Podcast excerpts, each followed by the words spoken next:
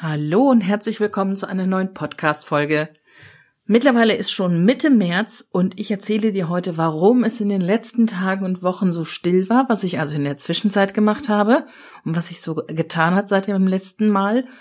Und ich gebe dir drei wichtige Dinge mit auf den Weg, wie und warum du mit Visualisierungen in deinem Change-Projekt nochmal so richtig den Turbo zünden kannst.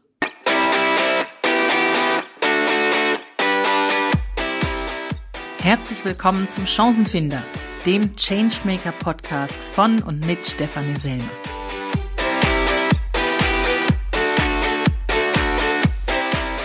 Für alle die, die wissen, Veränderung ist, was du draus machst.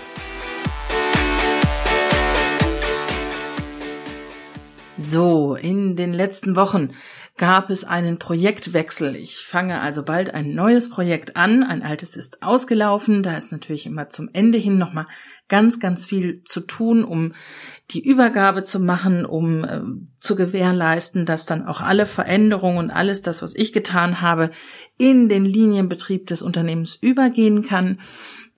Und wenn dann ein neues Projekt anfängt, dann ist es immer richtig Gas geben am Anfang, um zu verstehen, wie das Unternehmen so tickt, wo die denn Hilfe brauchen. Denn äh, ihr kennt das mit den Veränderungsprojekten. Die Unternehmen wissen nie so genau, was denn überhaupt passieren soll, was denn so das Beste ist. Denn dann wäre ich ja nicht da, wenn die das von Anfang an wüssten.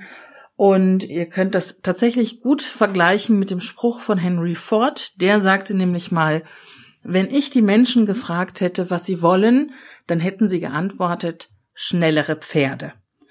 Und genauso ist es auch in den Change-Projekten immer. Man muss erst einmal genau verstehen, was ist denn überhaupt das Ziel, was eine Organisation erreichen möchte. Und den Weg dahin, den muss man dann tatsächlich erst einmal mit den Leuten zusammen erfinden, herausfinden, was denn da überhaupt das Beste sein kann. Und das ist gerade für den Anfang immer nochmal so richtig, richtig Hirnarbeit.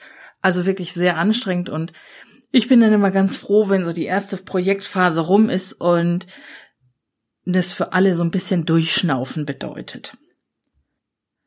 Also zum einen das, und auf der anderen Seite habe ich einen Online-Kurs entwickelt, der bald live gehen soll. Einige von euch wissen das ja. Ich habe ja ein absolutes Herz für Visualisierungen. Vielleicht kennt ihr auch den Bikablo, den Bildkartenblock. Äh, über den bin ich ja damals erst einmal da drauf gekommen. Also klar, Visualisierungen, all das, das habe ich schon in der Schule gemacht, kleine Bildchen gemalt. Damals war das natürlich nicht so gerne gesehen. Der Lehrer fand das nicht ganz toll, wenn ich irgendwas gekritzelt habe. Ich habe das gemacht, um mir Dinge besser merken zu können. Also habe ich mir zum Beispiel Zeitstrahle gemalt im Geschichtsunterricht oder in Physik und Chemie die Sachen weiter aufgemalt. Mathe ist natürlich ein bisschen abstrakt, da ging das nicht immer so einfach, aber generell habe ich immer mitgescribbelt, um das, was ich da gehört habe, auch besser zu verstehen. Aber damals wusste ich das noch nicht, wie, also, wie das denn so funktioniert, und das war einfach so aus dem Bauch heraus bei mir entstanden. Na, als ich dann irgendwann Jahre, Jahre später mal auf ähm, in, in echte Visualisierer gestoßen bin, also auch auf diesen Bildkartenblock, diese Bikablo-Bücher, da war ich natürlich total begeistert und habe auch damals bei den Kommunikationslotsen einen Kurs gemacht für die Visualisierungen.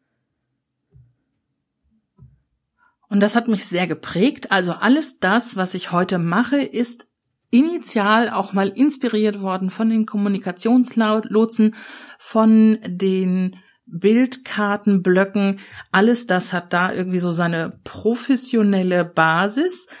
Wie gesagt, auch wenn ich das schon viel, viel früher mal gemacht habe, das war so ein richtiger Boost, und da fußt auch alles drauf. Also, den Kurs bei den Kommunikationslotsen damals, den habe ich sehr, sehr genossen. Ich war ganz begeistert. Da fällt mir ein, vielleicht kriege ich auch einen von denen mal vor mein Mikrofon und kann mal ein Interview mit denen führen. Also falls ihr zugehört, ihr seid herzlich eingeladen, meldet euch. Ich komme aber auf jeden Fall auch auf euch zu.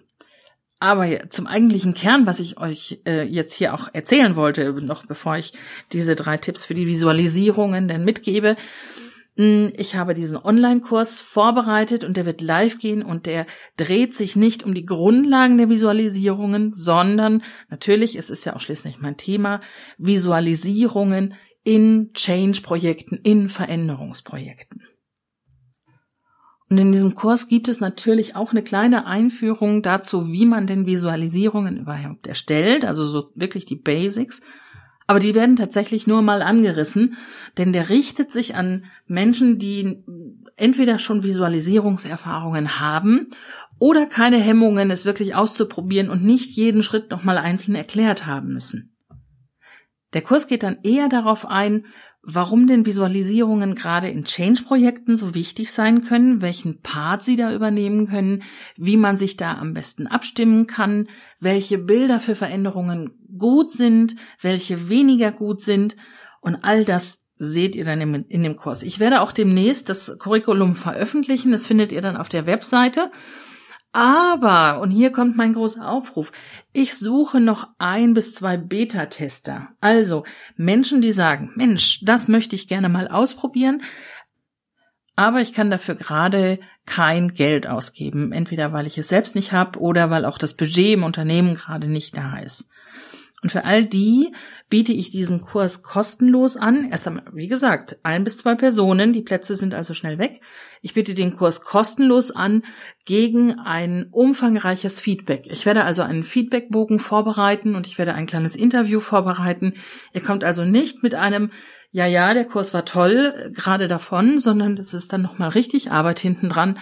Und ich bitte euch dann tatsächlich um ehrliche Meinung, ehrliches Feedback und ein kurzes Interview. Das hilft mir dann natürlich, den Kurs wirklich zu verbessern, bis auf den Punkt genau zu schleifen, sodass alles da ist, was da auch drin sein muss und auch nicht mehr, damit es eben nicht so viel Zeit kostet. Und es gibt euch die Möglichkeit, diesen Kurs auch schon zu machen und ihn mitzugestalten. Also, wenn du Interesse hast und einer dieser beiden Beta-Tester werden möchtest, dann schreibe mir am besten direkt persönlich eine E-Mail an s punkt selmer at stephanieselmer punkt com. Du weißt, Stefanie mit P H. Ich linke aber meine E-Mail-Adresse nochmal in den Shownotes. Du findest sie aber natürlich auch auf der Webseite. Schreib mir am besten direkt, dann geht da überhaupt nichts unter. Und damit sind wir auch nämlich schon genau bei dem Thema. Ich möchte dir nämlich die drei Dinge mitgeben, auf die du bauen kannst, warum du Visualisierungen unbedingt in deinem Veränderungsprojekt mit einfließen lassen sollst. Denn du kennst das wahrscheinlich auch, du bist bestimmt daran interessiert, das so gut wie möglich zu machen, und vielleicht hast du auch schon mal gesehen, wenn jemand irgendwelche Visualisierungen erstellt, tolle Flipcharts, tolle Poster, vielleicht sogar ein Graphic Recording, und hast dir gedacht, Mensch, sowas könnten wir auch gebrauchen. So, aber lohnt sich denn dieser Aufwand? Lohnt es sich, da hinzustellen und etwas zu visualisieren?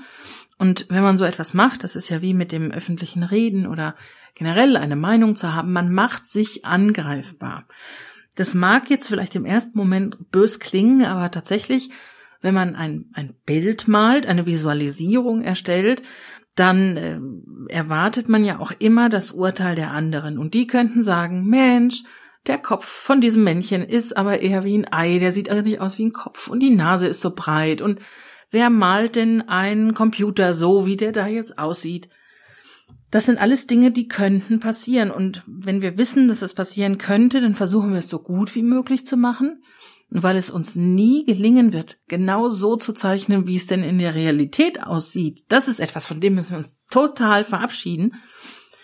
Deswegen machen wir uns tatsächlich Sorgen und haben Angst davor, vor dem Urteil der anderen. Und da kann ich gleich vorneweg sagen, macht euch darum keine Sorgen. Also, mir ist jetzt in meiner ganzen beruflichen Laufbahn noch nie passiert, dass irgendjemand gesagt hat, Mensch, diese Visualisierung, die sieht aber nicht gut aus. Es ist schon das ein oder andere Mal passiert, dass wir über irgendetwas gelacht haben, weil ähm, vielleicht auch die anderen nicht so das erkannt haben, was ich damit bezwecken wollte. Also klassisches Beispiel, der Hund, der sah dann aus wie eine Ziege und wir haben dann gemeinsam herzlich darüber gelacht. Aber es hat immer seinen Zweck getroffen. Und im Gegenteil, es gab nicht nur keine schlechten Reaktionen, sondern es gab immer gute Reaktionen. Es kamen immer Leute auf mich zu, die gesagt haben, Mensch, ich könnte sowas nicht, ich würde mich sowas gar nicht trauen. Ich wüsste überhaupt gar nicht, was ich da auf die Schnelle denn zeichnen sollte. Und bei mir würde das alles gar nicht so gut aussehen. Da gibt es natürlich ein paar Tricks, die man anwenden kann, wie eine solche Visualisierung gleich um Längen besser aussieht, obwohl sie im Grunde genau die gleiche ist wie vorher auch. Schatten ist zum Beispiel ein solches Element, das kommt auch im Kurs vor, also kleiner Einblick da rein, egal welche Visualisierung ich erstelle, sie ist immer mit einem kleinen Schatten versehen und das gibt ihr so einen drei D Effekt und lässt sie gleich viel wertiger ausschauen, viel ähm, aufwendiger und damit natürlich auch äh, steckt da viel mehr Mühe drin. Aber warum solltest du dir denn diese Mühe überhaupt machen? Warum solltest du Visualisierungen erstellen? Und hier sind meine Top drei. Der erste Punkt, der ist, wie soll es auch anderes sein, tatsächlich in unseren Instinkten fest verwurzelt. Wir erkennen Bilder sehr viel schneller als Schrift. Und wir erkennen Bilder auch ganz oft da, wo gar keine Bilder zu finden sind. Ihr kennt das. Ihr guckt in die Wolken und seht ein Gesicht oder ihr seht ein Tier oder ein Auto. Da ist natürlich kein Gesicht, kein Tier und kein Auto, aber die Form, die erinnert euch daran. Also ihr seht Bilder, wo keine sind, einfach weil euer Hirn darauf programmiert ist, Bilder zu erkennen. Und wir können auch die Emotionen in Gesichtern sehr viel schneller erkennen, als wir das zugehörige Wort lesen könnten, es überhaupt erkennen könnten. Ihr habt vielleicht schon mal von Mikroausdrücken gehört. Innerhalb von Sekundenbruchteilen können wir erkennen, was denn ein Mensch für eine Emotion hat, weil eben diese Grundemotionen überall immer gleich sind. Also das, was sich uns bildlich darstellt, erkennen wir sehr, sehr viel schneller. Und deswegen ist es auch sehr viel tiefer in uns verankert. Es erreicht also eine viel tiefere Stelle in unserem Bewusstsein und auf jeden Fall, und das ist ja das Wichtige, in unserem Unterbewusstsein. Deswegen muss man auch sehr gut aufpassen, mit welchen Bildern man arbeitet, aber das ist was für eine andere Folge. Welche Bilder sind in einem Veränderungsprozess gut? Kleiner Werbeblock, das kommt auch im Kurs vor. Ich werde aber später nochmal drüber sprechen. Also wir verstehen, was in bildlicher Form an uns herangetragen wird, sehr viel schneller und sehr viel besser und es bleibt damit auch sehr viel tiefer in uns haften. Der zweite Punkt ist, dass Bilder eine universelle Sprache sind. Bilder verstehen wir also über die Landesgrenzen hinweg und in der Regel sogar in allen Nationen weltweit verstehen wir viele Bilder immer nach dem gleichen Muster. Ich habe gerade schon mal von den Grundemotionen gesprochen, die sind überall gleich und wenn wir ein Bild, ein, eine Visualisierung mit einer solchen Emotion verknüpfen, dann wird die auch überall und von jedem immer wieder gleich verstanden. Das Problem ist ja oft in Veränderungsprojekten in großen Unternehmen, dass das Projekte sind, die über Landesgrenzen hinweg auch geführt werden. Also viele meiner Kunden sind Konzerne, die weltweit ihre Mitarbeiter sitzen haben und die dann auch weltweit miteinander arbeiten müssen. Besonders wenn die dann irgendeine Collaboration-Software einführen wollen und dann versuchen möchten, interkulturelle Teams aufzubauen, dann ist das eine ganz große Hürde, vor der man da oft steht, diese sprachliche Hürde. Und ihr wisst das, wer dem Englischen nicht so mächtig ist, und ich bin es auch nicht, es ist halt nicht meine Muttersprache, der hat auch manchmal Hemmungen, irgendetwas zu sagen.